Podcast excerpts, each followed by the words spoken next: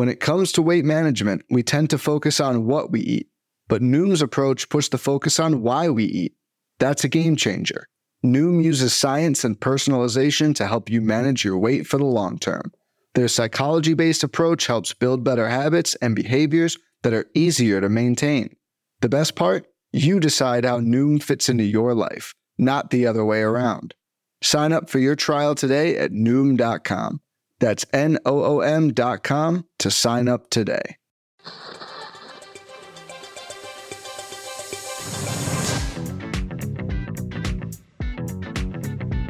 You're listening to This Week in Fantasy Baseball.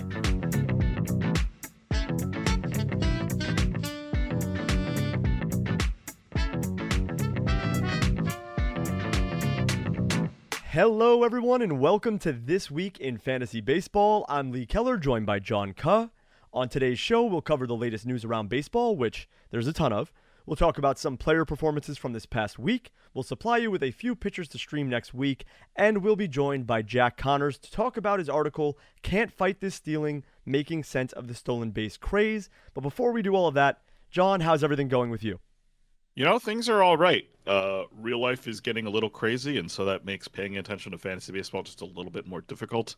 I think I said that last week, so you know we're we're in the same spot this week. It just life is busy. At the same time, though, the Twins uh, are on their West Coast trip, so they're facing. They just faced the Dodgers, and they've got the Angels and the Giants next. And um, man, it's been uh, a couple rough days for the Twins. Uh, bunch of injuries and whatnot. So that's always fun to follow when your own team is is not doing that hot. Um, it, it makes it real motivating to follow the rest of baseball.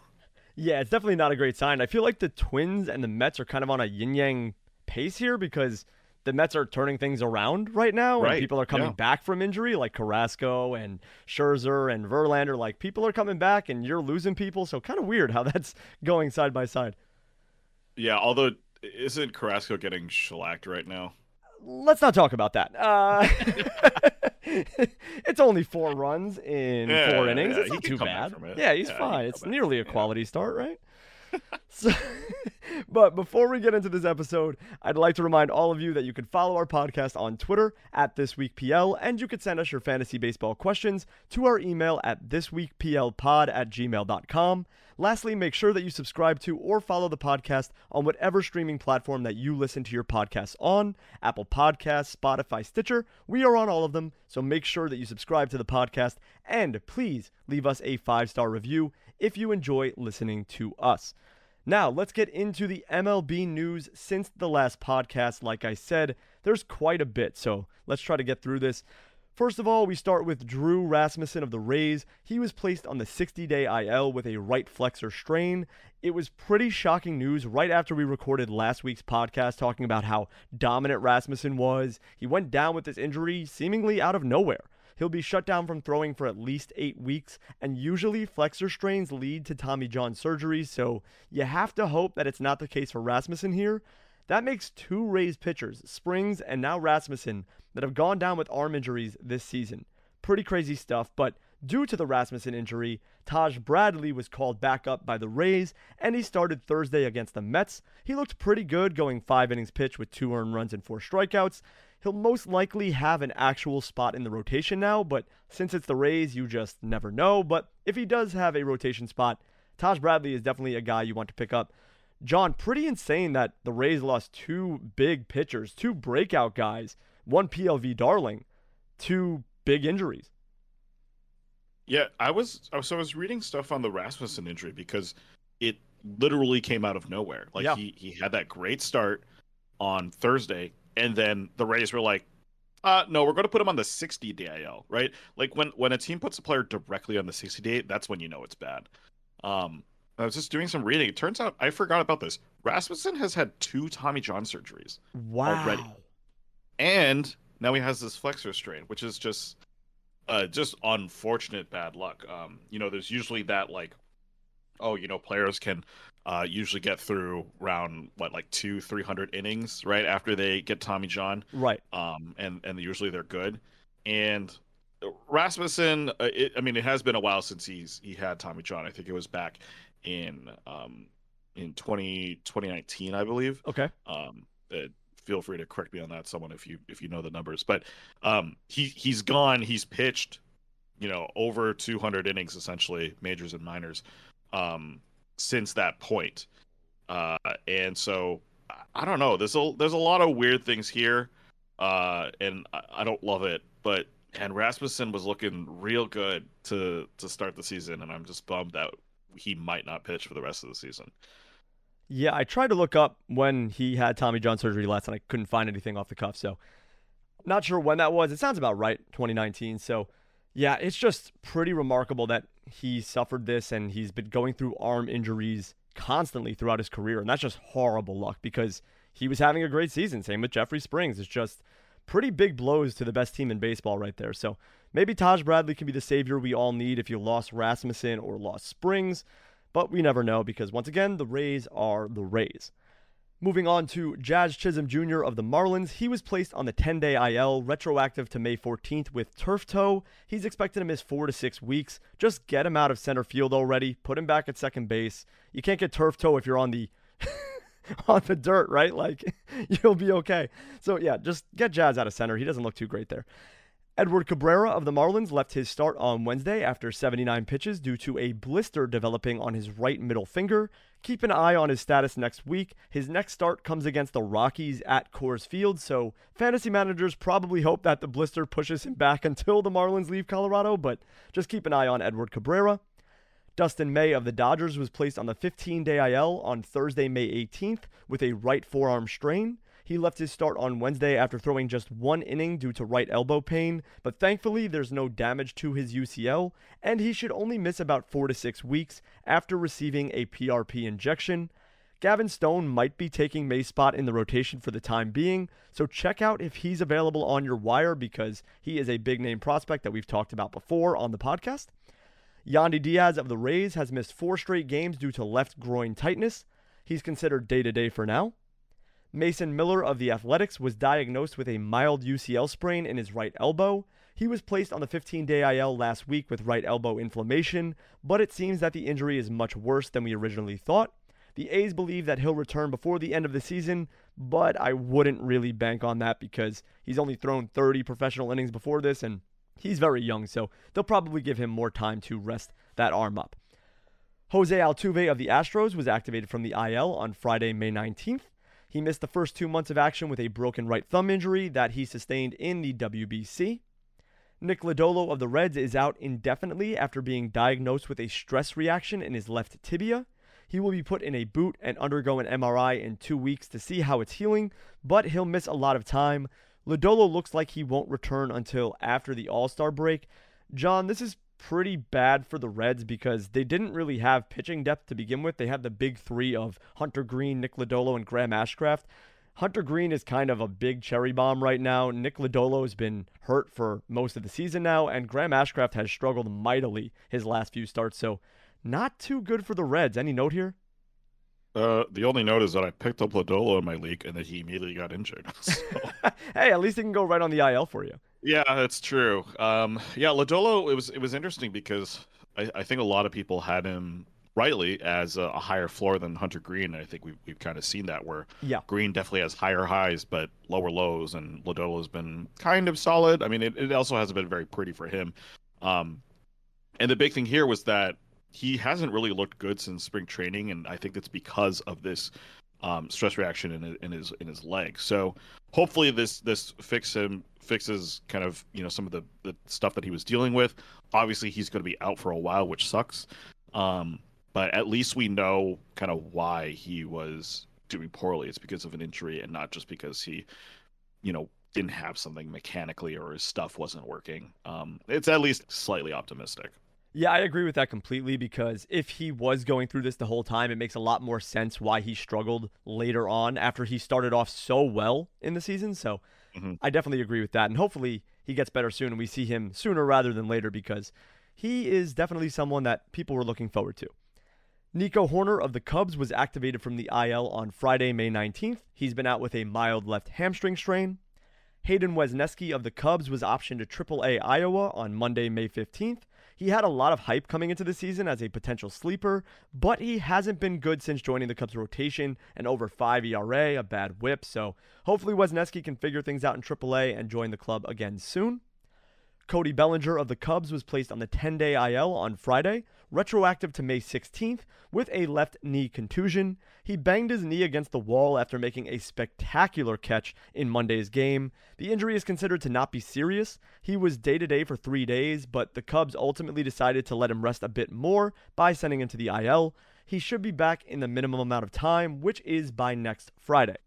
Manny Machado of the Padres was placed on the 10 day IL on Friday, May 19th, with a fracture in his left hand. He was hit by a pitch on the hand on Monday and has missed every game since. I just wanted to give myself a little bit of props because before this news came out, which was right before we recorded this podcast, I wrote in my notes here that even though Bob Melvin said that he doesn't believe that he'll require an IL stint, I personally thought he would definitely end up on the IL, and then surprise, he's on the IL. So at least I had a good feeling about it, but obviously we don't like to see Machado being hurt. Hopefully he can heal up fast and this time can be used to clear his head a bit to get back on track when he returns because man, he's been struggling. John, I have like two shares of Machado and I was very big on him. I was drafting him in the first round if I had a late first round pick in a 12, 15 team league. So big bummer that he's hurt. Yeah, there was kind of an interesting discussion, you know, around draft time of like, could you, you know, who are the guys that you want to take, right? Obviously, there was, there was, um, Joe Ram's obviously the best third baseman. There's there's yep. no one questioning that. And then it was, you know, Machado. It was Austin Riley. Devers. You know, some Devers for sure. Um, and then you know there's even some Nolan Arenado sneaking into the yep. conversation there. The interesting thing here is that out of all those guys, Devers is probably the one that has looked the best. Yep. Um, Joe Ram's just you know doing Joe Ram things, but the the power and the speed combo hasn't been as electric as we thought it was going to be. And that's just the thing with you know Travis; they can never truly predict what's going on. You're just trying to get the best production you can. But Machado truly has not been playing well um, this season, and I, I think it's playing well by not just his standards, but just in relation to other third baseman, right? He's he's currently his average is 231. That's that's not something that we really are excited about. The counting stats aren't really there for being on a team like San Diego, um, where there's plenty of opportunities to either get batted in or bat in a run. Um, yeah, it, has been a really weird season for him, and um, maybe this just gives him an opportunity to reset mentally. Um, obviously he's probably not going to get too affected by this this broken hand when he comes back. Um, but maybe it's just an opportunity for the, him and the Padres both to just all reset and just get their minds in the right place because the Padres as a team are also severely underperforming for the amount of talent that's on that roster. Yeah, it's definitely sad for Padres fans because you just expect so much with Bogaerts, Machado, Tatis, Soto. I mean, just those four names alone make your head spin. So it's been a bad start for the Padres. It's been a horrible start for Machado. And just a quick note, too, on Machado. His numbers might not look too, too bad, but you have to remember that half of those stats came in the Mexico series where the ball was just flying out of the yard. He had two home runs, That's I believe. And they look much worse if you don't include that Mexico series. So yeah, Machado's been really, really underwhelming. I think he'll find it still. You got to remember that he's someone with a long track history of being good, and those kind of players you got to let breathe a little bit and come around. Don't panic. Drop Machado, which I saw on like Reddit that people were dropping Machado. Like, what oh, are you yeah, doing? No. Yeah, no. don't drop Machado. Don't trade him away for pennies on the dollar. Just ride it out. It's a bad stretch. Just like Nolan Arenado, he completely flipped the season around in the last week. That's it. So yeah. it just takes one week for everything to get going. Yeah, funny thing about the whole Arenado thing. I don't want to get too much of a tangent here, but um, apparently he's just been trying to be an all fields batter for like the past month and a half. Um, if you follow Nate Schwartz, uh, I've been following Nate Schwartz. He, has been on the pod before, big Cardinals guy. Uh, he's been talking about how Arenado has just been trying to be an all fields guy, despite the fact that he has his, the most success when he pulls the ball. hey, guess what? What happens when Arenado pulls the ball? He does well, surprisingly. So uh, hopefully, the Cardinals are getting their collective um, heads out of their own butts, uh, to put it nicely, and um, figure out how to play baseball like a regular, uh, regular team. Yeah, that's a great point. I heard news that Arenado was fighting through like dead hands, which is expected because he did get hit on the hand in the WBC with a pitch. Mm, So he probably was still having some lingering effects of that to start the season. And then also, I noticed that too. Obviously, I'm not a Cardinals writer or follow the team, but I do watch a lot of their games. And Arenado's swing looked horrible. Like, it looked like he was trying to go the opposite way, but if you were trying to do it for the first time ever in your life and you were given a bat that you had no idea how to use, that's what it Yeah. looked like.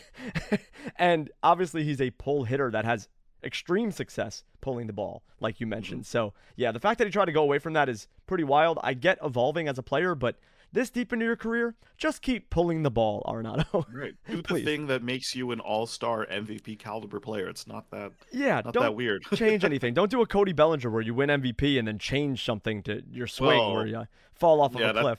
That's because he celebrated in a weird way. Yeah, yeah, that's true. You're right. You're right. Moving on to the rest of the news, Seth Lugo of the Padres was placed on the 15 day IL, retroactive to May 17th, with a calf strain. He left his start on Tuesday against the Royals after pitching two innings due to this injury. Lugo isn't expected to face a lengthy absence after imaging revealed that it's a minor calf strain. Starling Marte of the Mets was hit on the hand with a pitch on Wednesday and wasn't in the lineup on Thursday, but returned to the lineup on Friday. He was sent for x rays and they came back negative, so the fact that he's playing and in the lineup on Friday means that it's not a major concern. Mark Vientos was called up by the Mets on Wednesday and hit a game tying two run home run in his season debut. The very next day, he wasn't in the lineup, which is a whole different discussion that is mildly infuriating to me as a Mets fan. I am just ah man, I am livid on some certain situations, but I believe, I believe you have to believe, right? You got to believe the Mets saying, but let Mark Vientos play, please. Christian Yelich of the Brewers missed two straight games with back tightness, but rejoined the lineup on Friday. The back tightness is something that he'll probably have to manage throughout the rest of the season and his career, but at least he's back in the lineup and hopefully doesn't get hurt again. CJ Cron of the Rockies was placed on the 10 day IL on Monday, May 15th with back spasms. He'll most likely miss a couple of weeks. Jacob DeGrom of the Rangers threw a light bullpen session without any issues on Tuesday. He's slowly ramping up and is expected to return to the rotation in late May or early June. DeGrom has been out since late April due to right forearm tightness. Eloy Jimenez of the White Sox told reporters on Wednesday that he hopes to return next week. He's coming back after being hospitalized earlier this month with appendicitis. Jose Ramirez of the Guardians was activated from the bereavement list on Friday, May 19th, and was in the lineup against the Mets. Vladimir Guerrero Jr. of the Blue Jays is going through some right knee discomfort. Aren't all of us 30 plus year olds? I know I am.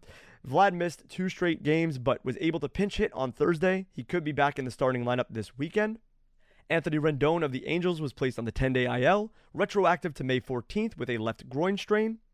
Tommy Edman of the Cardinals was removed from Thursday's game against the Dodgers with lower abdomen soreness. He collided with Lars Nootbaar in the outfield and was forced to leave the game in the third inning.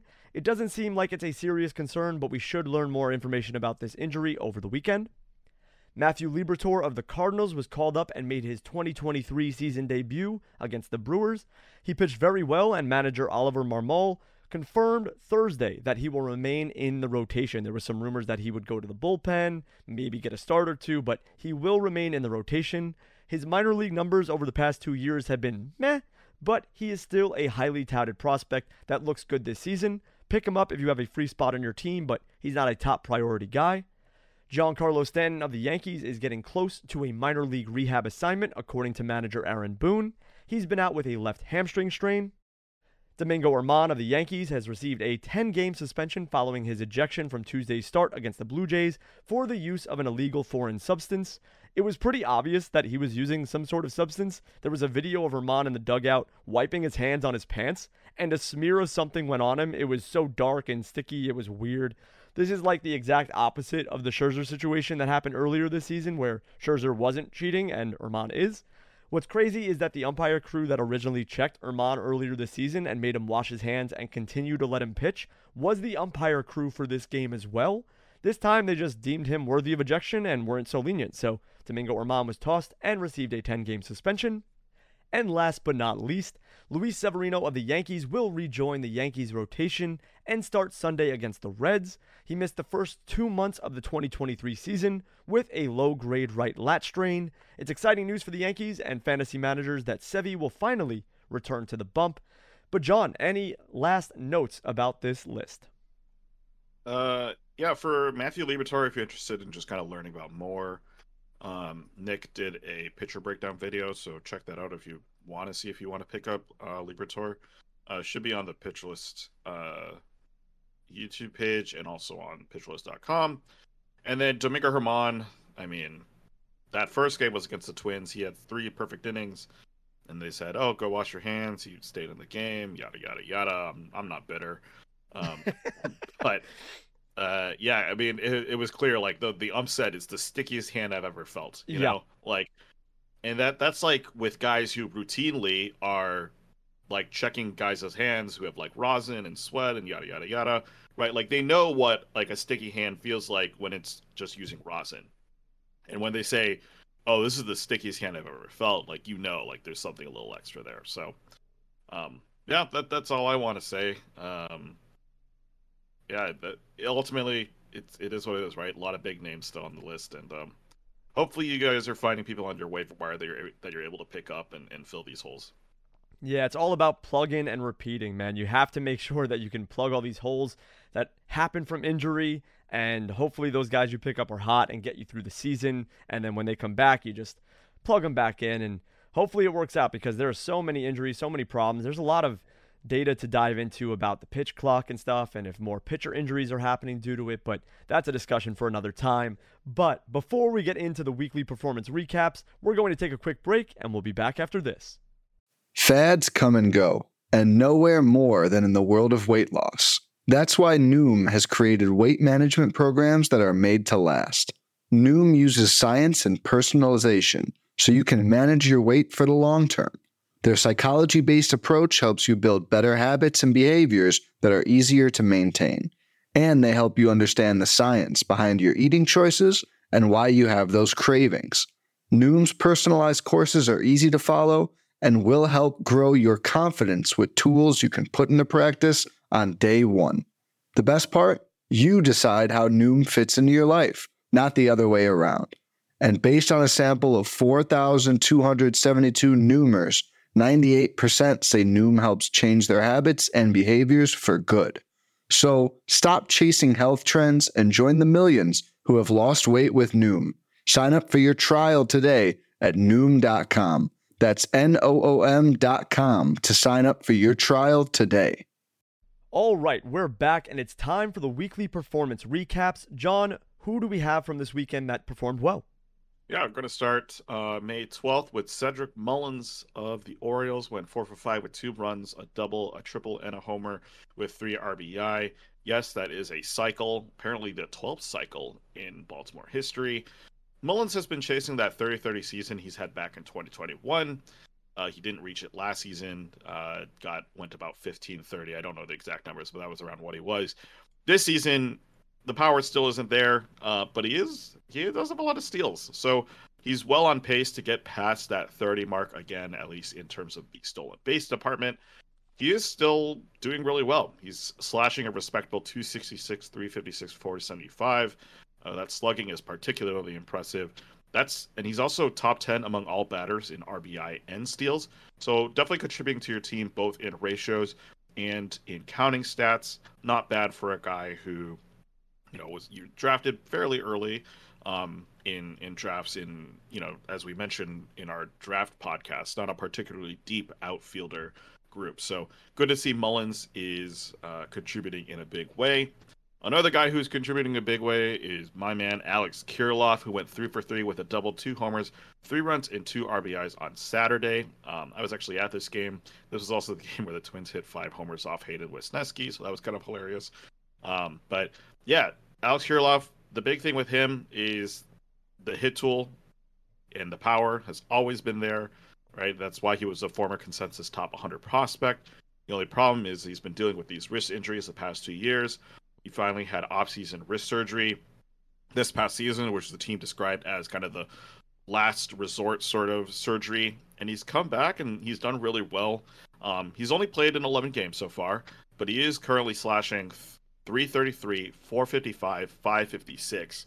Obviously, that's not going to stick. I don't think he's going to have an all star level OPS over the course of the season, but he definitely has the tools to remain a solid ratios guy in your leagues. The counting stats, we'll see if those kind of come along. This this game is probably has been the kind of the big provider of all his counting stats so far. But it's only been 11 games. The Twins are going to try to play him every single day if they can, whether that's on first base or uh, DHing as well. So expect Kirilloff to have, um, yeah, a pretty consistent season as long as he stays healthy. And then finally on Sunday, Taylor Walls of Tampa Bay went three for four with a triple, a homer, a run, four RBIs, and a stolen base.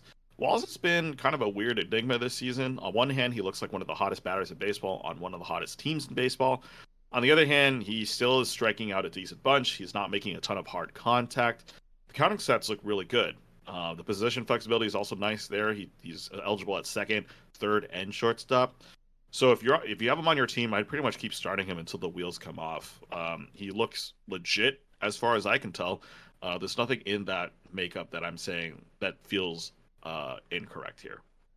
So for Mullins, I am a very big Mullins supporter. I like him a lot, and he was someone that I drafted a lot, believe it or not, in a bunch of leagues because the potential of that 30 30 season. I don't think it's going to happen. I think he's more of a 30 stolen base guy and more of a 15 homer guy. But hey, Mullins has legitimate tools, and I like betting on those tools. And I also just like him as a human being. So I really like Mullins. I'm glad he's doing well. Kirilloff, man, if he can just stay healthy, he can be so good. I'm not going to say that the wrist is not a problem because it probably is going to be. I don't know. I have to see him play for at least one month on the field with no breaks and no injuries before I can be like, you know what? Let's totally buy into Kirilloff. But honestly, this is the time you have to buy in. Otherwise, you're going to miss out on him. I just find it so hard to believe in a guy who has glass wrists. I mean, that's what it feels like. They've had to shave his bone down. I've never even heard of yeah. that. I didn't know you mm-hmm. could do that to a human being. So that's scary in itself. But if Kirilloff is healthy, he's always been a top prospect. And I believe what he's doing right now is real. I just need to see him healthy and doing it for an extended period of time.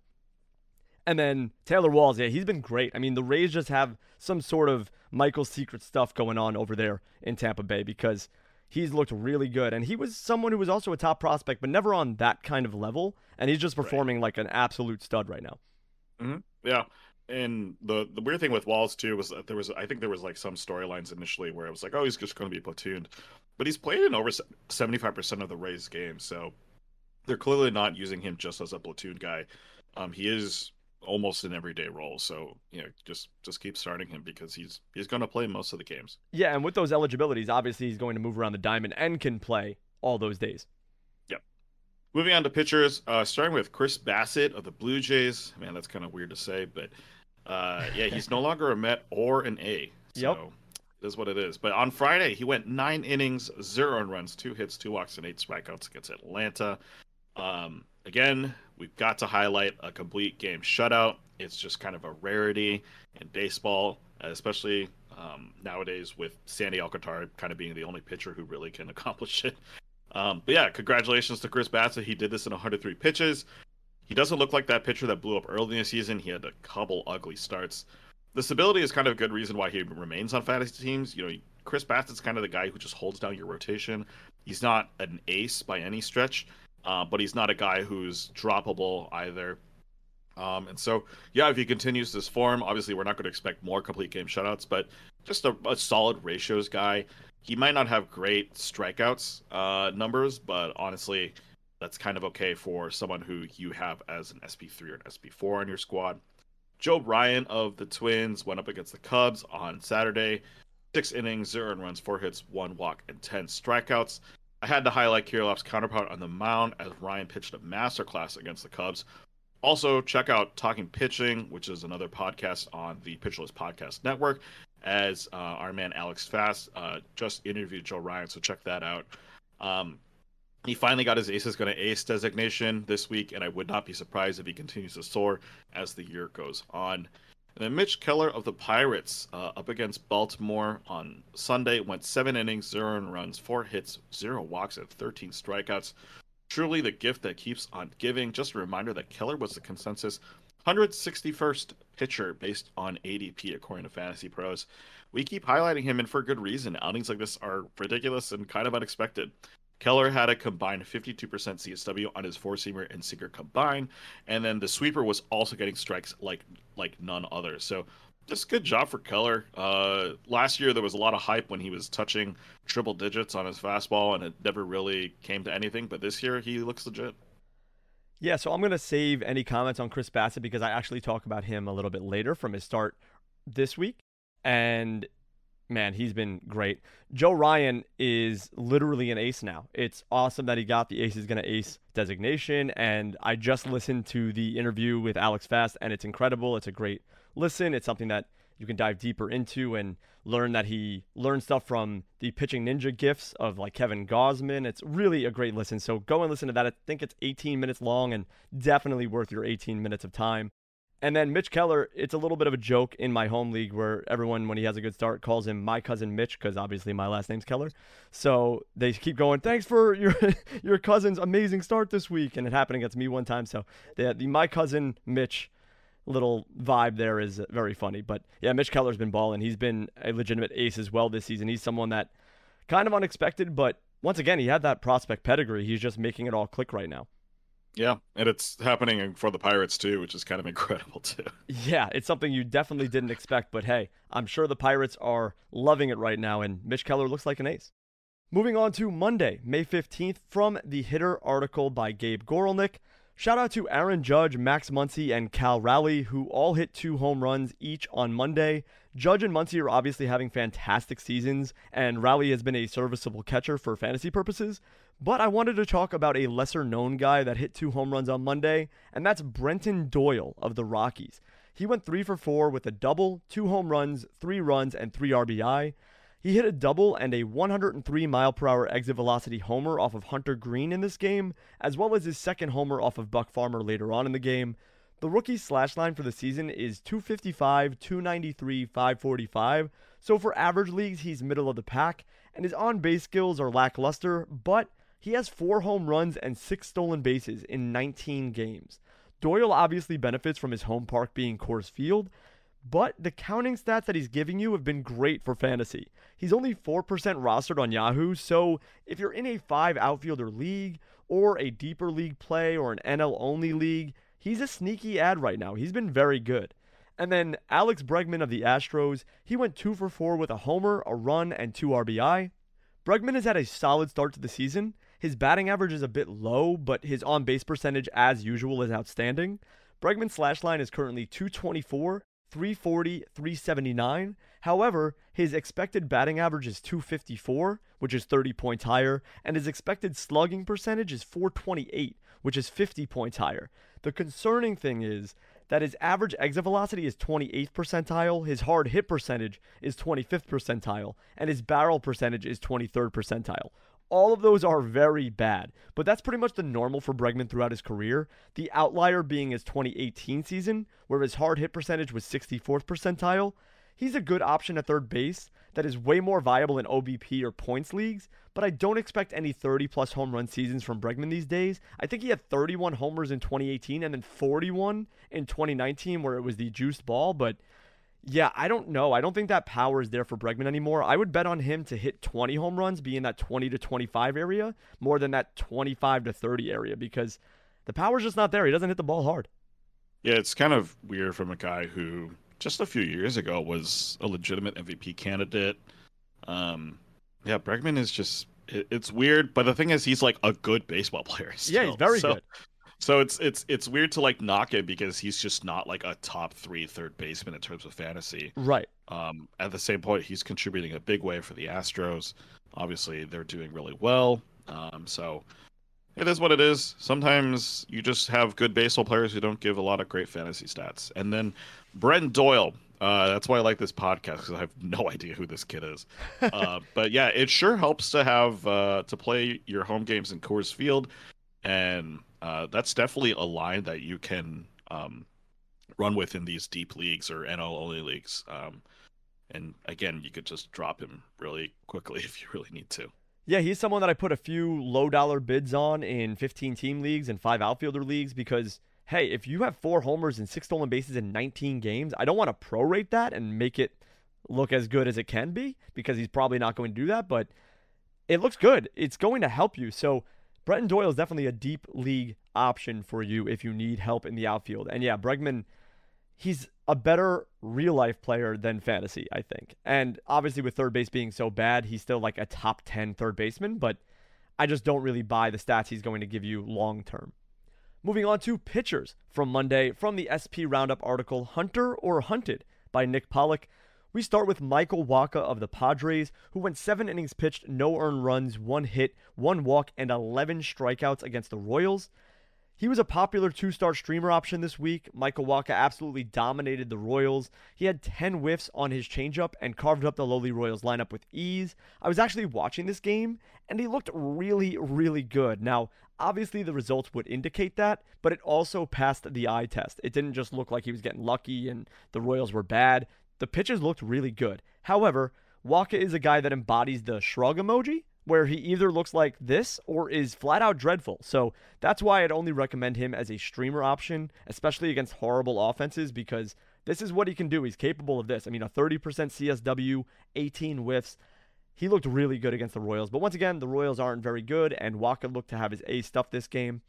And then Jack Flaherty of the Cardinals went seven innings pitched, no earned runs, three hits, two walks, and 10 strikeouts against the Brewers. I'll admit I'm not the biggest Flaherty fan. Shout out to my friend Sam, though, who is a big Flaherty guy. This was a wonderful start from Flaherty, who was sitting 93 to 94 with his fastball and had over 10 whiffs on his breaking stuff. I personally don't believe it. He also gets the Dodgers next, so there's even more reason to be skeptical. I just don't think Flaherty is an ace type anymore. He's walking too many batters. The expected ERA and expected FIP are all in line with what his actual stats are. There's no discrepancy there. The hard contact percentage is up. All things you don't want to see. Can he be usable for fantasy as a low end SP4 type? Sure, but the days of him being an ace seem to be gone. I just wouldn't rely on him for that. And then also, quick shout out to Charlie Morton of the Braves, who had 23 whiffs and a 39% CSW against the Rangers. That was a golden goal for him, and his curveball earned 20 whiffs, returning a 45% CSW just wow on that. Yeah, uh, Flaherty is just kind of he's been kind of weird this this season.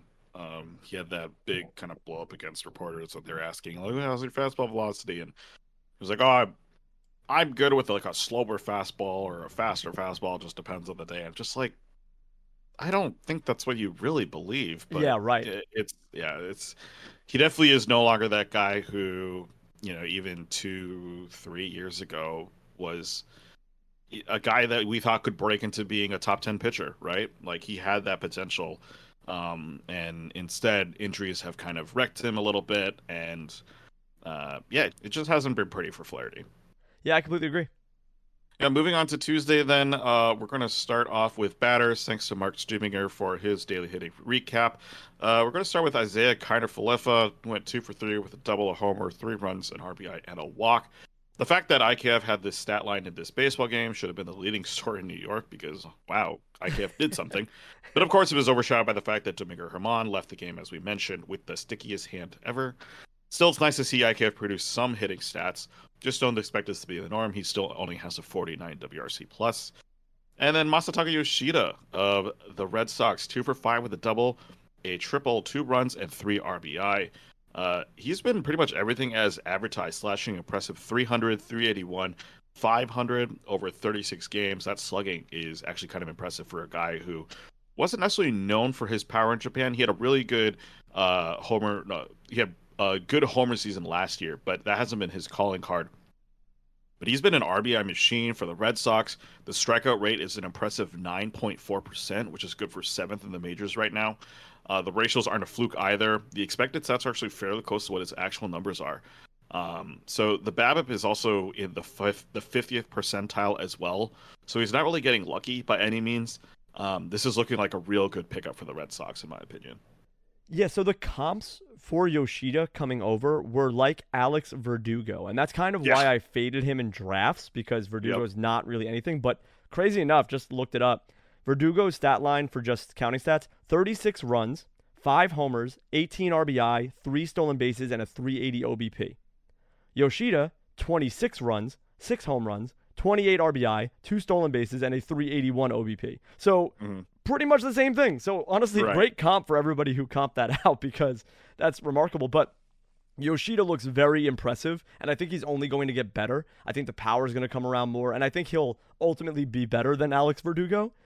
Mm. But Yoshida's been a pleasant surprise, and he really equates it all because he started off the season really poorly. And I read somewhere that he realized that his stance was a little bit off, so he made a change in his batting stance and the way he, you know, swings the bat a little bit. And ever since that change, it kind of goes back to right when he got hot, and it all works out. Like he legitimately made a change, got better from that change, and it's been working. So I really love when a player can hone in on something that's going wrong, change it, and immediately get results. And the fact that Yoshida did that so early on to his young MLB career is very promising. So I like this kid a lot. I think he's going to be very, very good. And then IKF, no notes. no notes whatsoever. Not at all. The funny thing about the Yoshida comp was like well, Verdugo's not like a bad baseball player. So if you have two of him on a team, that can't be the worst thing. Yeah, for real life purposes, having two of yeah. those kind of guys is great. I mean, I think yeah. both of them are great real life players, but it's about yes. fantasy here for us. Oh, and completely. Verdugo in fantasy, in OBP leagues, he's more suitable. Points leagues, he's more suitable, but he's nothing really spectacular. And no. Yoshida, I think, can be spectacular. Yeah, especially if, if that power continues. So. Yep, absolutely. Yeah. Moving on to pitchers, we have the Lorenzen Garden article from Nick Pollack. Of course, going to start off with Michael Lorenzen, who, funny enough, has center field eligibility in some leagues still. um, he he pitched against the Pirates on Tuesday, six innings, zero runs, five hits, two walks, and seven strikeouts. He was somehow able to get a win uh, and turn in his third straight solid outing, which is tough to say for a Detroit pitcher. He was relying on the slider and the changeup to get his strikes and he was preventing hard contact at the fastball, which has usually been the Achilles heel for him. He now gets rewarded with the Royals and the White Sox twice in his next three starts. I'm going to uh, spoil this already, but he is a very solid streaming option, and I re- definitely recommend picking him up if you can. He's only rostered in 12% of Yahoo leagues. And then we have a very fun uh, write up because of last week. Uh, if you remember, um, we kind of put Lance Lynn to rest uh, figuratively. Uh, well, he decided to come back the dead uh, with a seven inning, one earned run, seven hits, zero walks, and seven strikeout performance against Cleveland. I guess news of Lynn's demise was premature. After Lee's ode to Lynn last week, Lance yep. decided to turn back the clock and remind people that, yes, he is a professional baseball player and he can dominate a weak Cleveland lineup that does not have Joe Ram in it. One of the more impressive stats a 45% CSW on this four seamer, uh, the four seamer is also registering at 93 miles an hour. Yes, that's slow, but it is almost a tick higher than a season average. So, um, yeah, whatever you're doing, Lance, just just keep doing it. This this seems to work. Yeah. So, funny story with Lance Lynn. There's two things I want to say. I'll start with the story, and the story is that I genuinely, when I made that ode on the podcast last week, you know, saying goodbye to Lance Lynn, I did drop all of my shares of Lance Lynn. I'm going to be completely honest. I dropped all of my shares of him. But in my home league, okay, just because the matchup is a specific way, it's a head to head league. I had Hunter Greene go on Monday and he gave up six earned runs, but he struck out eight. And the person I'm versing has a lot of relievers and only has four starters. So I need volume, strikeouts, and quality starts. So I kind of picked up Lance Lynn again and used him. And it worked out. But yeah, I did kind of be a little bit of a hypocrite there. Sorry, everybody. But yeah, Lance Lynn had a great start. I want to point out, because I didn't point this out last time, I did say that I expect him to be better rest of season, but I just can't do it right now because he's literally killing you in fantasy. He's right. literally bringing everything down. But I just want to point out that he does currently have a 3.69 xFIP. So his expected numbers are better than what he is giving. I mean, his ERA right now is 6.66 and his expected ERA, if you like that that is 5.04, so not much better, but it is significantly, I mean, a whole run less. And then the XFIP, like I said, is 3.69, so there is promise for Lance Lynn. He's going to be better. I truly believe that, but there's a time where you have to cut bait on someone. And I think that was the right time still last week. Obviously, this was an amazing start because, once again, the Guardians were already struggling and Jose Ramirez wasn't in the lineup. So it looks much better because Joe Ram actually has great numbers off of Lance Lynn as well. So it was a little easier to carve up the lineup for the Guardians. But yeah, Lance Lynn, I still am worried about. He does get a start against the Royals this weekend, which is obviously another good matchup. But I still don't trust everything he's doing. I think he will get better. He's a second half guy, so take that with a grain of salt. But yeah, Lance Lynn, he's an enigma right now. I heard rumors that because of the pitch clock, he is moving at a faster pace and he is a bigger guy. Not trying to shame anybody here. He's just a bigger guy, and that's just a fact. And maybe it's taking a little bit of a toll on him to work at this quick of a pace. So, yeah, maybe that's it. Maybe it's just he's a second half guy. Not really sure what it is, but if you roster Lance Lynn, good luck until the second half. Yeah, yeah. Let, let's hope he does turn around though, because this is definitely a good sign. Obviously, against a poor team, um, and uh, yeah, maybe, maybe that ode was the thing to kind of wake him up. Yeah, maybe he was listening and was just like, you know what, I got to be better because these guys are clowning on me. Guys that have never sniffed the major league level are just Completely. putting me to rest. I can't have that. Yeah. Moving on to Wednesday, May 17th, from the Daily Hitting Recap article by Jim Chatterton, we start with Adolis Garcia of the Rangers. He went two for four with two home runs, two runs, and two RBI. Is there anyone more slept on for fantasy purposes than Adolis Garcia? I've been in on this guy for the last two seasons now, and it has paid off greatly. The thing is, he's only getting better.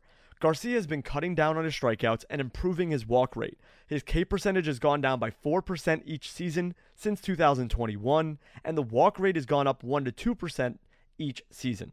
He's got a hard hit percentage of 54.2% right now. He has a near 50% fly ball percentage and a 37.5% ground ball percentage. All things that you want to see.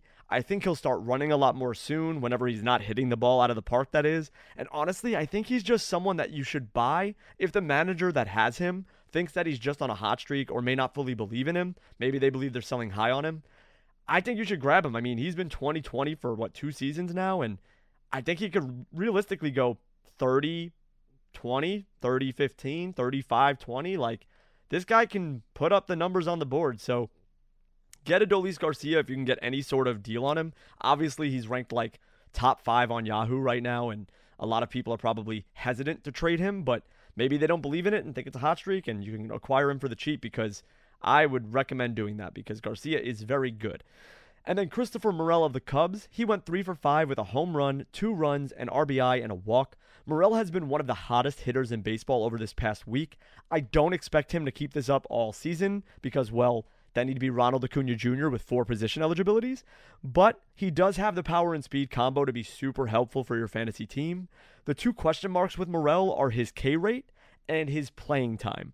The K percentage is nearly 40%, which is not a good sign, especially because he doesn't walk very much either. His plate discipline is pretty poor. If he can improve on the K percentage, then the sky's the limit for him, honestly. Lastly, the playing time is a big concern. Now that Hoerner has returned, he doesn't have a specific position to play.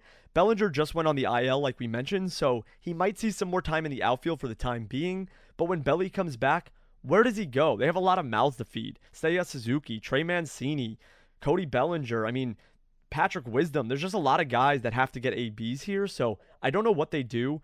Obviously, if he's hitting like this, the Cubs will find a way to play him. But regardless, Morel has been incredible for fantasy, and you have to ride him while he's hot.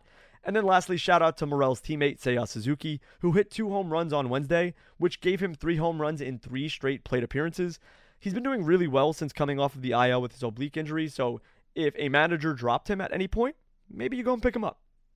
Yeah, Morel's just one of those guys who I think he had on a hot streak last year as well. Yep, he did. Um, and it was just like, oh, pick him up, pick him up, and then you picked him up, and it was like, oh, no, that was just a thing. Like, yeah, he's yeah, not just a that phase. good. And right, and I think the clear thing is that forty percent uh, strikeout rate, right? Like, like that is a thing that is consistent at least. Um, and if he isn't getting on base, uh, well, if we know how often he's getting on base, essentially, um, he doesn't do enough to. He's probably not going to get enough steals to warrant keeping him on your team. The homers definitely for sure are not a sustainable thing for him. Um, and so he's one of those guys where as soon as he hits that cold streak, you just drop him. Um, and I think you have to be okay with that. And then Adolis, yeah, it's it's a little unfortunate the speed has been there. Otherwise, I would be like, oh yeah, he's going to have a 30-30 season because that just seems to be like the thing that he's always almost getting. Um, but yeah, he's one of those guys who I feel like just doesn't get the respect he deserves. Um, maybe it's maybe it's because there's a lot of good outfielders ahead of him for sure. Uh, but it always feels like people discount what Garcia can do um, on a year-to-year basis because he's been fairly consistent with at least being like a 2020 guy for the last I think three, four seasons maybe, but three seasons for sure. So um, yeah, I, I'd say if you can get him somehow, don't overpay, but also realize that he is like a really consistent dude as uh, in in a season long format. Yeah, maybe in head to head leagues, he's a little bit more frustrating because he'll go on a really hot stretch and then go cold. But at the end of the year, especially in roto leagues, Adolis provides the stats you want to see, and he's been very consistent with it for the past few years. So, yeah, he's someone I really like to acquire if you can because I think he's got a lot more in the tank.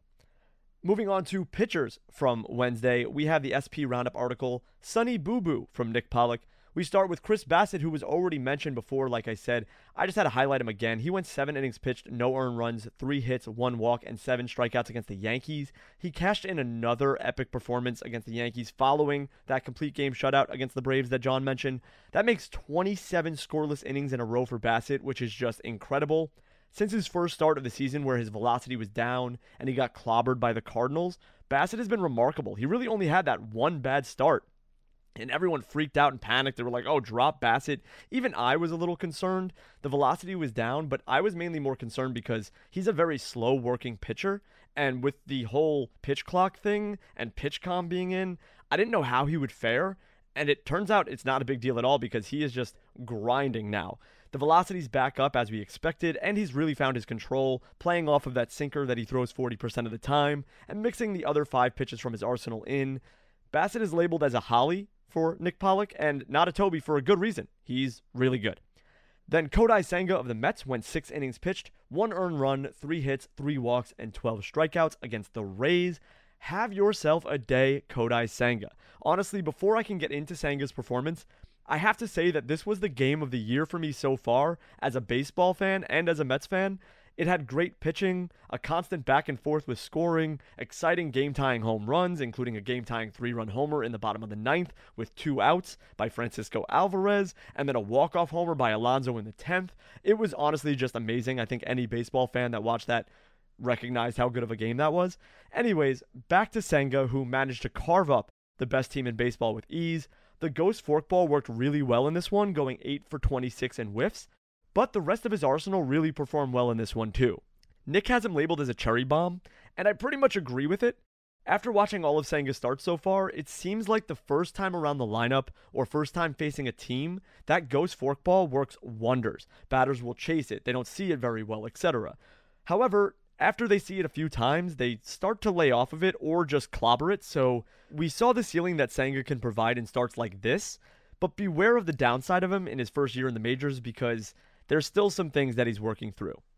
Yeah, Senga is one of those guys where I think a lot of people were hyped by his um, arsenal, right? Like he he has four pitches that he throws pretty consistently, um, but the, the reliability of those pitches just isn't completely there um, which means that when he's on, he's on, but when he's off, it it isn't super pretty. Um, like he has only had like three blowups to be honest, so yeah. you know there's that.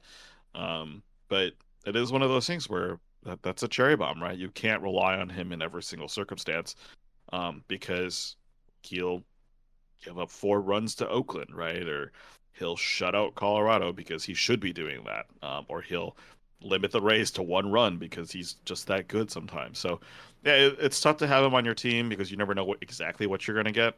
Um, but at least it's positive to see that he is um, improving and showing us like what he's truly capable of um, as the season goes on. Moving on to Thursday, then uh, we've got the our the daily hitting recap again from Mark Stubinger. Uh, starting out with Willson Contreras of the Cardinals, who went two for five with two homers, two runs, and six RBI. If you've been following any baseball news in general, you'll know that Contreras has had an extremely weird couple of weeks. Early in May, the Cardinals announced that they were moving the catcher Contreras, who they'd signed for five years and $87.5 million to replace Yadier Molina. And they were going to move him to the outfield because that seemed like a good way to use that investment. Um, but then, guess what? They did decide to put him back at catcher, and the Cardinals have gone 9 and 2 since.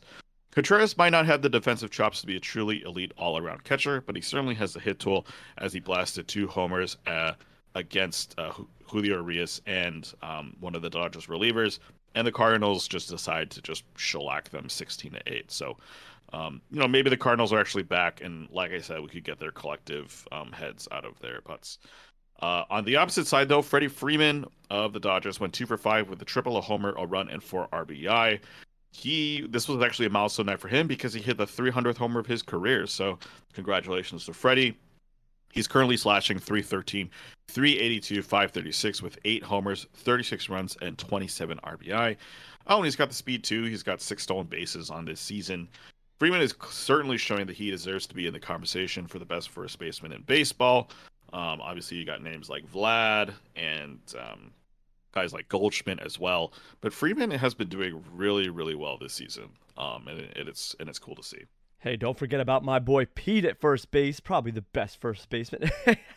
You're not wrong. I, I, specifically left him out because I figured you'd say something about it. But he yeah. is he is leading the league in homers right now, so you can't discount that at all. That's right. But Freddie Freeman is just remarkable. He's a Hall of Fame type player and really remarkable day hitting a grand slam for his 300th career home run.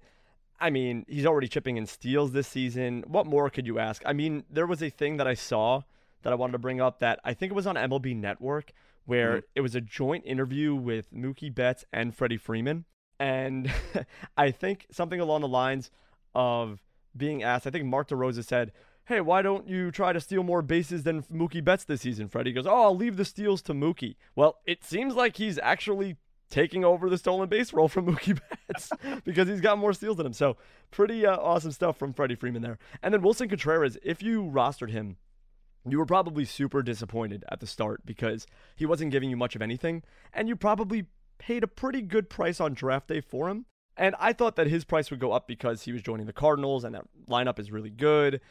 And this is what's happening now. He's finally gotten into a groove. When players change teams, they struggle a bit sometimes, and it's hard to get acclimated to the situation. He was thrown right into the three spot in the lineup, and then all this controversy happened, but now he's feeling right at home on the Cardinals and he's picking it up and he's on pace to hit about 20 to 25 homers, which he's done every season. So you can pretty much rely on him to get to those numbers. And if you have him, I bet you're pretty happy with that. Yeah, that's also you joined a team that doesn't know how to use its players correctly. So right, yeah, there's also that. Uh, but moving on to pitching, we have the Taj Podge article from Nick Pollack. And we're going to talk about Eury Perez, who um, had his debut start in the majors last weekend.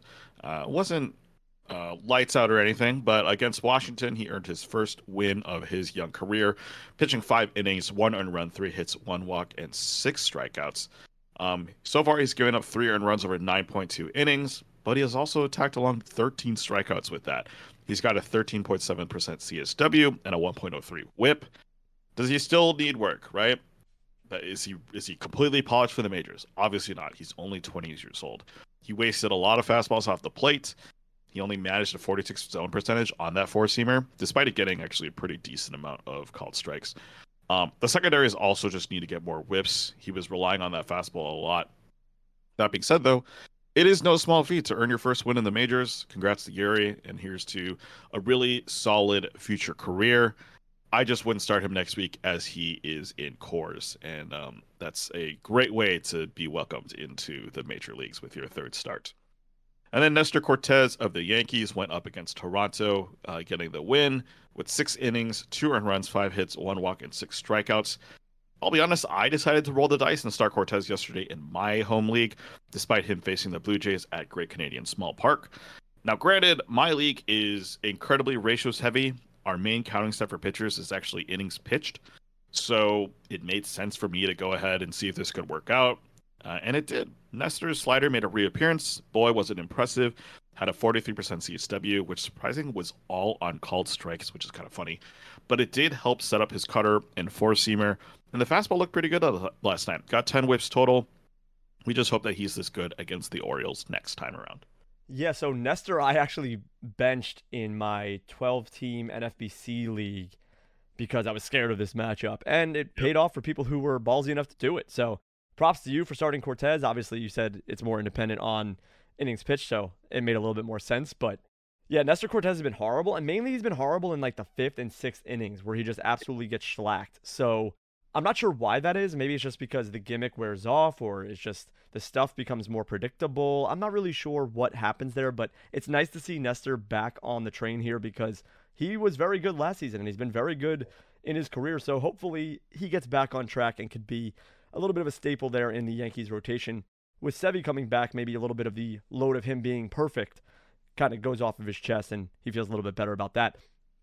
And then Eury Perez, man, he's going to be so exciting. I can't wait. Nick's breakdown for Eury Perez on YouTube was a great watch as well. Go and watch that if you haven't. And yeah, just really cool stuff from Eury Perez. Good to see him get his first win. It wasn't the best of starts, obviously, but it'll do. I mean, he's been so good so far. Yeah, and uh, he's still only 20 years old, so he still has a long way to go. Oh yeah, he's a big prospect for a reason, and we're going to see a lot of him. And yay for him being in the NL East. Woohoo! But yeah. now we are going to take a quick break, and when we come back, we'll be joined by Pitcher List writer Jack Connors to go over his article, Can't Fight This Stealing Making Sense of the Stolen Base Craze. Stay tuned. All right, we are back and joined by Pitcher List writer Jack Connors. Jack, welcome back to the show. How's everything going with you?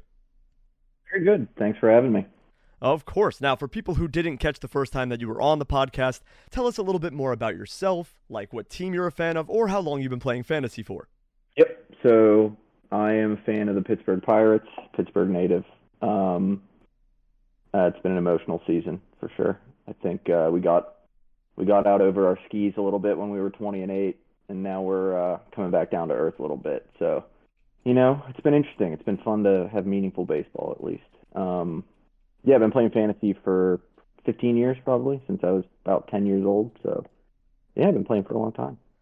Yeah, it's a long time back. Those were the good old days. We used to send in stuff with paper and pen. No, we're not that old.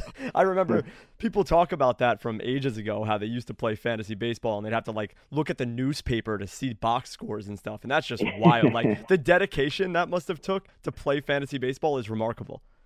Yeah, the manual scoring and everything. It's uh come a long way. Yeah, just a little bit, just a little bit. Now, we're going to get into your article, which is Can't Fight This Stealing Making Sense of the Stolen Base Craze, which is a fantastic read. There's a lot of interesting tools and information. Do you want to give us a quick little overview of what the article entails?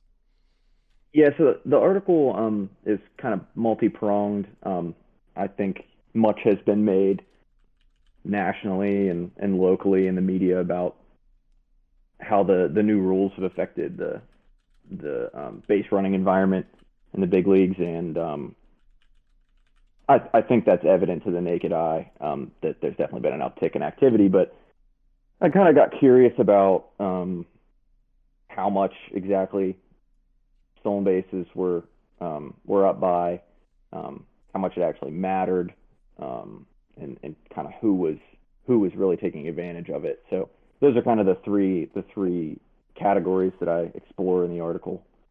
Yeah, the the one thing maybe we want to start with is there's a lot of numbers in here, um, and there's specifically yeah. one stat that you kind of start out with, um, RE24.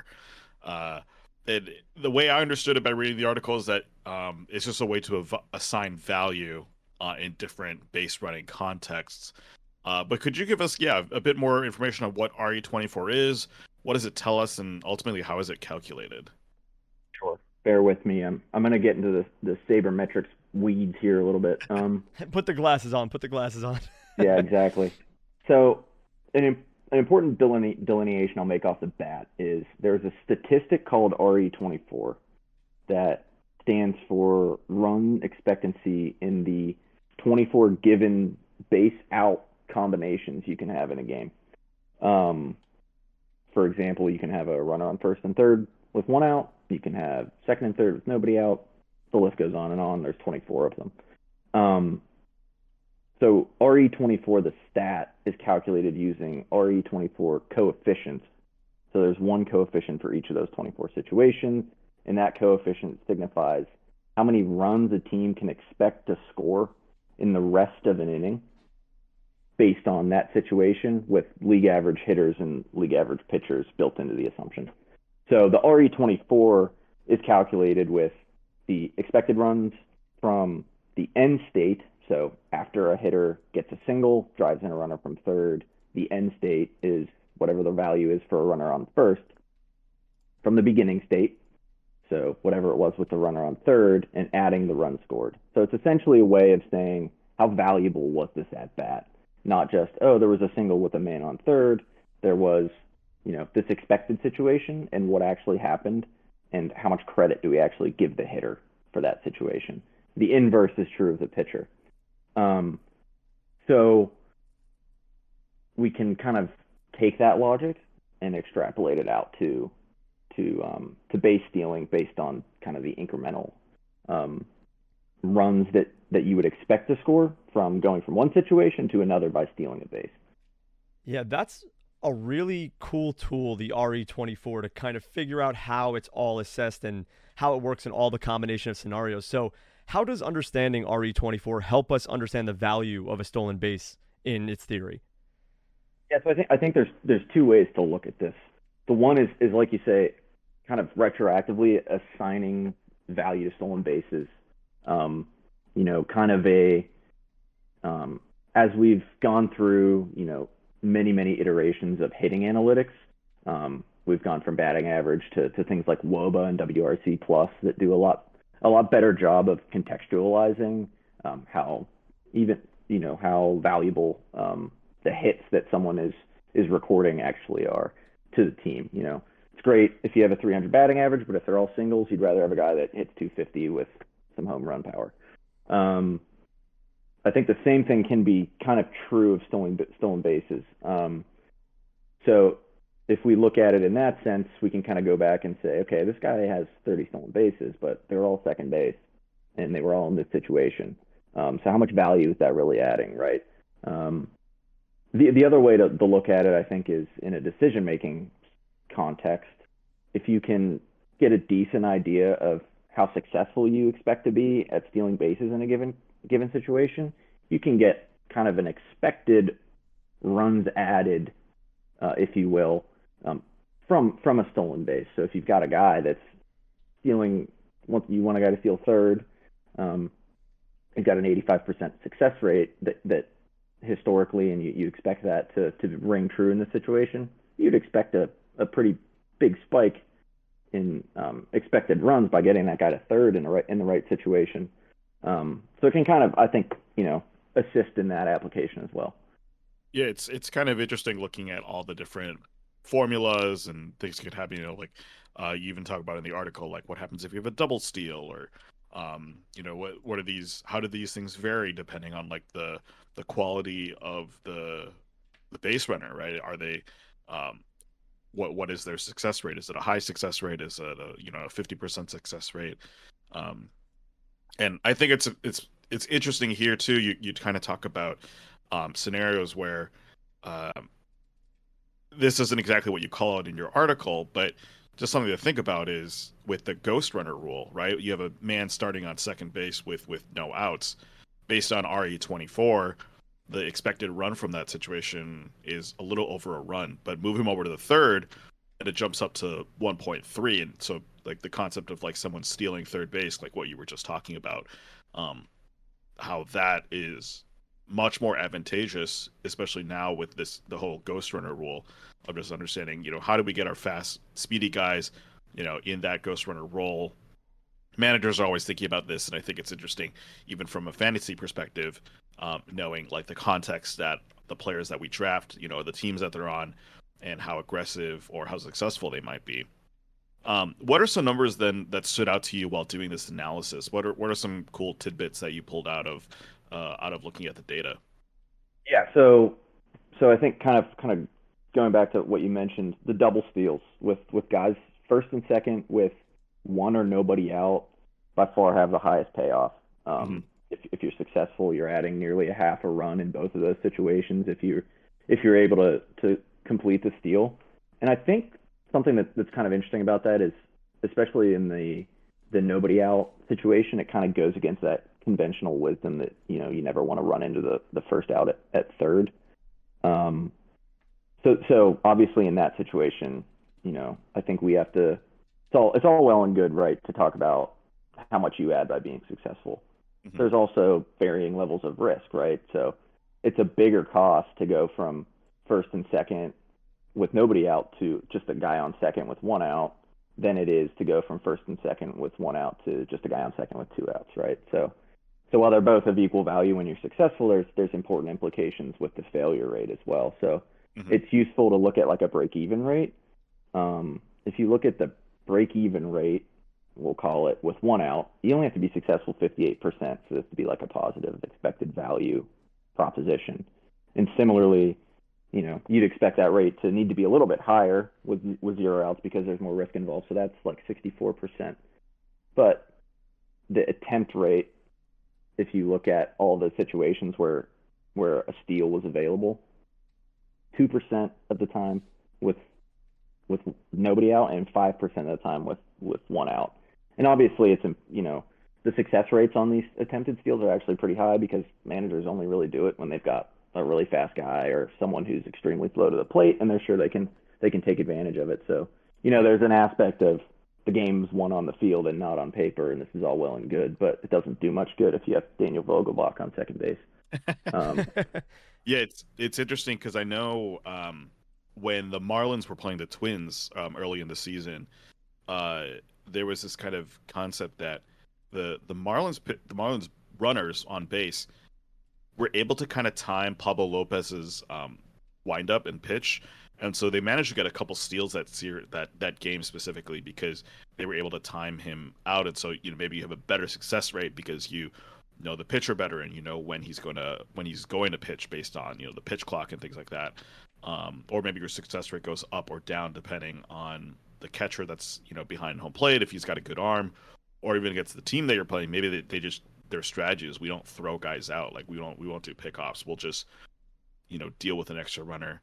Um, I think there's like like you mentioned like the the game isn't necessarily one on paper, but there's a lot of things that can help us inform uh, whether this is a good situation or not. And I think that's the, there's infinite sort of interesting possibilities that you can pull from uh, from understanding that data.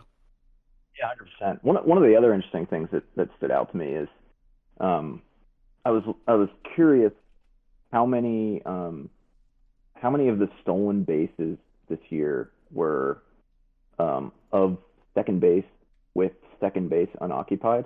Mm-hmm. Um, so stealing first with just a runner on first or a runner on third. It's 82% of the attempted steals across the league, which you know you'd expect it to be higher because you often you way more often have a guy on first with nobody on second than you do really any other situation. So so to some extent it's intuitive, but it, when you look at kind of the expected value of stealing second base, really in any given situation, um, without getting a guy over to third, um, it's it's it kind of pales in comparison. So it's it's interesting that we kind of have this the seeming like obsession in the league with with taking second base, and, and it makes right. sense. You want to get a guy in a scoring position, but mm-hmm um, the cost benefit analysis might not necessarily be aligned with how frequently we're doing we're doing it. Right. It's all this understanding like how do you define even like scoring position because there's guys who can score from first depending on the ball that's hit and there's some guys that can't score from second depending on where the where the ball is hit and yep. I definitely recommend people to check out um, uh, Jack's article because he does kind of have these numbers listing out like this is how the the RE24 value increases when you have a guy in first compared to a guy in second, and it's it is interesting kind of how small it is. It's like point one, point two of a run more, um, and sometimes yeah, that that maybe isn't worth uh, getting that guy over to second, um, just just based on just on trying to steal. Yeah, some players that can't go from second home are, you know, Daniel Vogelbach, like we mentioned. So, but you pointed out some players that have had high success rates. What are some teams that you're seeing take advantage of these opportunities that are presented because of the stolen base changes? Yeah, there's kind of an interesting dynamic going on here. Um, there's, there's four teams that stuck out to me that are stealing frequently and have, or you know, at least at least above league average, um, and have like really high success rates. The Guardians, um, have 44 stolen bases and 86% success rate. The Orioles have 41 steals, 84% success rate, and then you kind of drop off in frequency with St. Louis and Boston. But the Cardinals have 34 steals with an 87% success rate, and, and the Red Sox have 27 steals with also an 87% success rate. Now, the, the interesting thing here is Boston and St. Louis are doing a way better job taking advantage of those situations. Um, St. Louis uh, 275 average with runners in scoring position, and, and Boston has a 294 average with runners in scoring position. So they're stealing less than those teams, but they're way more likely to get get those guys in, um, and they're super successful in the in those stolen base attempts. Um, I think another interesting thing too is um, the Guardians like never steal second, never steal third. I think they have they have 44 stolen bases, 41 of them are of second. Wow. so it's probably not a mystery that given that a 237 runners in scoring position average and like a 225 average overall, they have like 150 runs on the season, which is you know bottom of the barrel. Right. Um, and then you, you look at like an, uh, another interesting thing I kind of picked out when I was looking at this is if you look at the Pirates and the Rays, obviously two offenses that don't really belong in the same conversation, but bear, bear bear with me for a moment. They've got similar success rates, both below league average. So the the Rays have stolen a lot of bases, and so the Pirates. The Pirates lead the league, and they both um, are successful about 75% of the time. I think the Rays might be 76%.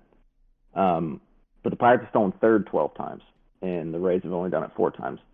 Um, I'm not trying to make a case that the Pirates are better base runners or a better offense than the Rays. I don't know. That's what it sounds like, Jack. Just, I'm not... just, just, just painting a just painting a picture that you know a success rate can be more palatable in in my eyes at least Mhm. if you are um, taking the risks in the in the right situation, right? Like the Rays are getting thrown out at second a lot, and it doesn't matter because they hit a million home runs. But yeah, yeah. um, the Pirates, that's probably a, probably a big reason why um, they were successful early on in the season, is they're moving guys over to third. Um, 75, you know, 75% success rate on stolen bases in, in that situation. Um, and I think you can stomach that, you know, based on those break even break even points, even though it's you know below league average overall. Yeah, I was kind of shocked to see the Cardinals on that list because I just thought to myself really quickly, like, who's stealing bases on the Cardinals? I can't even think of someone off the top of my head besides Tommy Edman, but it makes sense that their success rate in it relating to scoring runs makes sense because Arenado's one of the most clutch guys with runners in scoring position. He gets a lot of RBI. Goldschmidt, same thing. Willson Contreras. So it makes sense that they're taking advantage of the steals and turning them into runs.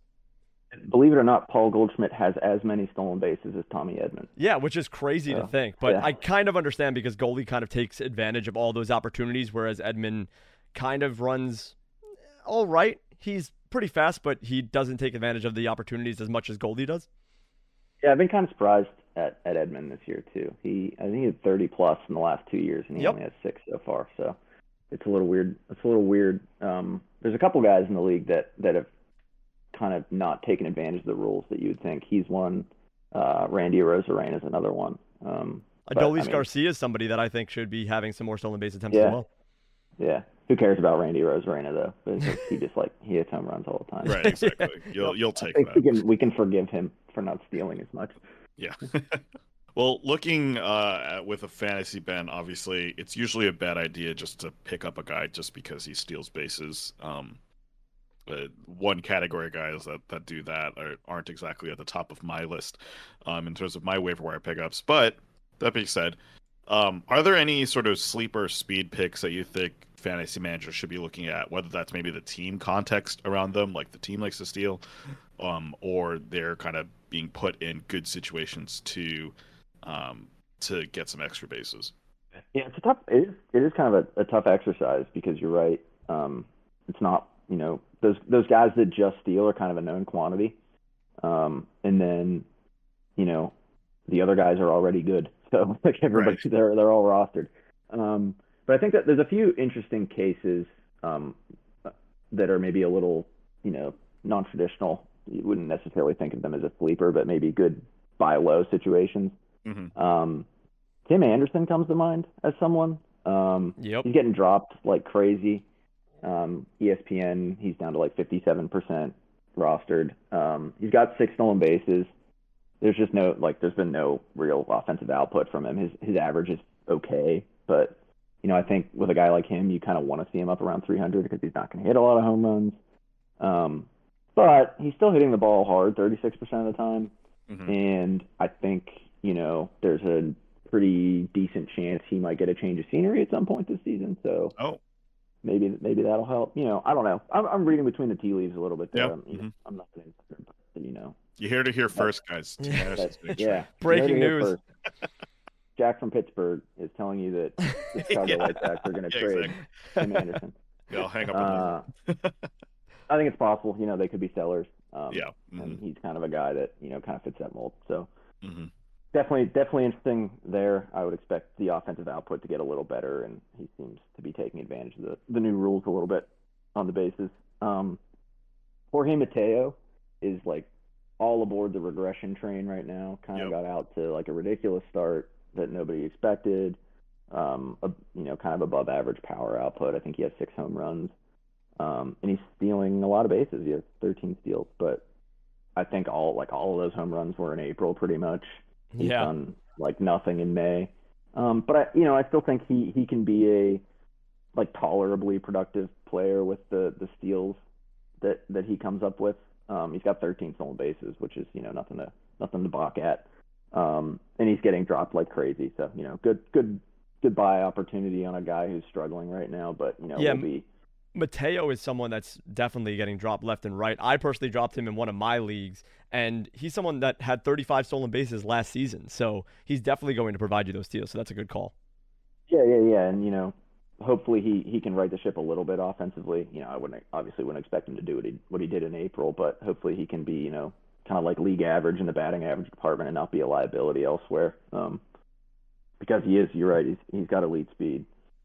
And then the, the last one is a, you know probably like a strictly deep league. You're hurting for depth. Um, Jon Berti.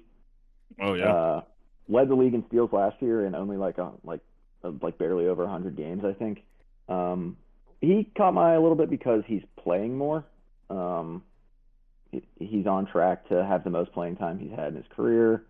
So the Marlins are running him out there, and he's got second base, shortstop, and third base eligibility. So, you know, he's only owned in four percent of leagues for a reason. He doesn't hit any home runs. He's not going to drive in any RBIs. The average is up a little bit this year, and he's he's scoring runs because because the Marlins offense is is a little bit improved. So, you know, if you're really if you're really hurting for infield depth, you know, take a flyer on Jon Berti because he's almost certainly available. Yeah, those are all really good picks. Another one, I don't like this type of player, especially for fantasy purposes, but as you said before, the Guardians are really good at stealing bases and turning that into runs. Myles Straw is just another name off the top of my head that will probably steal about 20 bases this season, maybe a little bit more, but he doesn't give you literally anything else. So it's so hard to roster a player like that. Only in the deepest of leagues I'd recommend it, but that's another sleeper speed option I think you can get.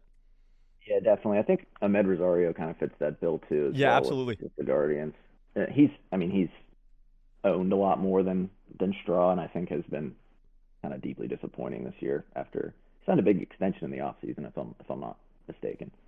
Um, but yeah, more of a more of a speed guy it seems. So, yeah. yeah, I completely agree with that. But that wraps up the interview with Jack Connors on his article "Can't Fight This Stealing: Making Sense of the Stolen Base Craze." Jack, thank you so much for your time. Before you go, do you have any social media to plug, or is there any articles in the works that you're excited about? Yeah, so I believe when I was on here last, I declared that I had gone off social media, but I did get back on Twitter. Oh, uh, okay, the return. I have, I have, yes, I have bitten the bullet and gotten back on.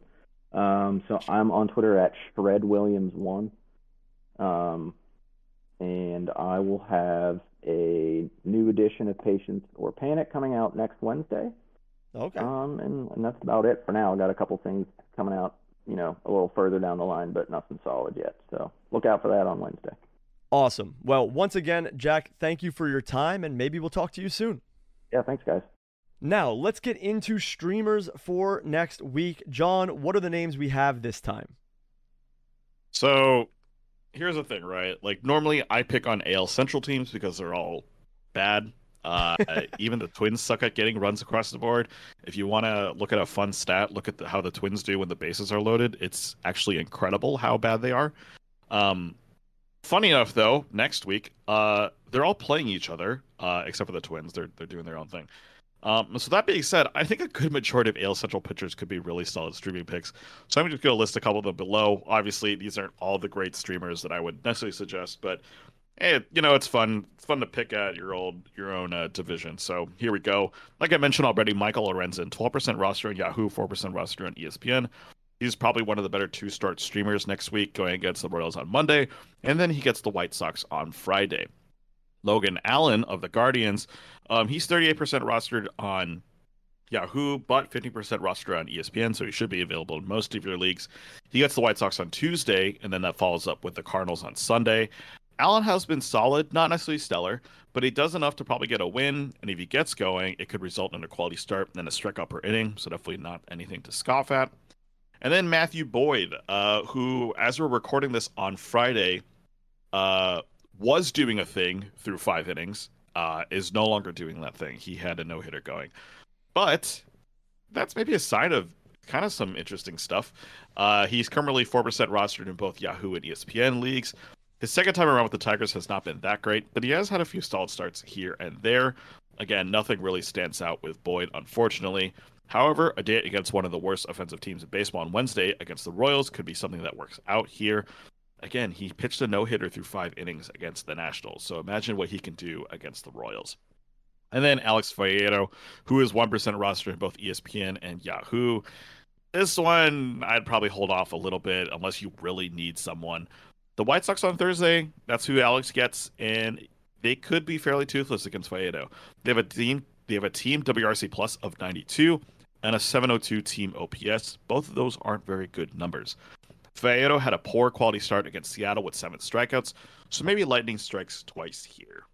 So I am fully in the camp of stream absolutely anybody against the Royals. I'm currently getting cooked by Michael Kopech in one of my leagues that someone streamed him in. He's against the Royals. Kopech stinks, and he's like perfect through four, I think, at the moment. So yeah, stream anybody against the Royals. I like the Michael Lorenzen shout. I like the Matthew Boyd shout. They're both middling pitchers, but for a stream, if they're against the Royals, start them. It really can't hurt you too much. I mean, go for it. So, with that being said, my favorites would be Lorenzen, Boyd, Allen, Faedo in that order. And maybe just Faedo last because he is on the Tigers and I don't really see him getting a win. He Right, could, yeah. but in wins leagues, Faedo is probably your worst bet for a win here. But Lorenzen and Boyd against the Royals is just so easy to pick on. I mean, like I said, they're middling pitchers and they can just totally take advantage of that horrible Royals offense. I mean, Michael Wacha just carved them up. Kopech's carving them up. Anybody can carve them up. I could probably carve them up. Give me a little bit of time to work on my sweeper and maybe I can just demolish the Royals. Let's not get too excited, but you might have a point. Yeah, well, I was just a strike thrower when I played baseball. I was like 65, 70 miles per hour max, but I can throw strikes. So, hey, maybe I could get a strikeout or two. They probably just tee off on me like batting practice, but like I said, give me some time to work on my sweeper. Maybe we can get something working. But that's all for this episode of This Week in Fantasy Baseball. Hopefully, you take some streamer recommendations from us and you learn some stuff from the article that we went over Can't Fight the Stealing, Making Sense of the Stolen Base Craze. Thank you to Jack Connors for joining us. And hopefully, the recaps were able to help you out a little bit with seeing who's hot and who's not. But with that being said, that's all for this episode. Before you go, please follow us on Twitter. It's at ThisWeekPL. And send us your comments and questions at thisweekplpod at gmail.com. You can find John on Twitter at the John Ke. That's T H E J O H N K E. And myself on Twitter at Regicidal. That's R E G I C I D A L. If you haven't done so already, please subscribe to the List podcast feed on Apple Podcasts, Spotify, or wherever else you listen to your podcasts on, and leave us a five star review if you enjoy listening to the show. Lastly, sign up for Pitcher List Plus. By doing so, you can join us in the Pitcher List Discord and get advice from all of the fantasy experts and writers over there. But that's all for this week. We'll be back next week with another episode of This Week in Fantasy Baseball. For John, I'm Lee, and we'll see you in the next one. Later, everyone.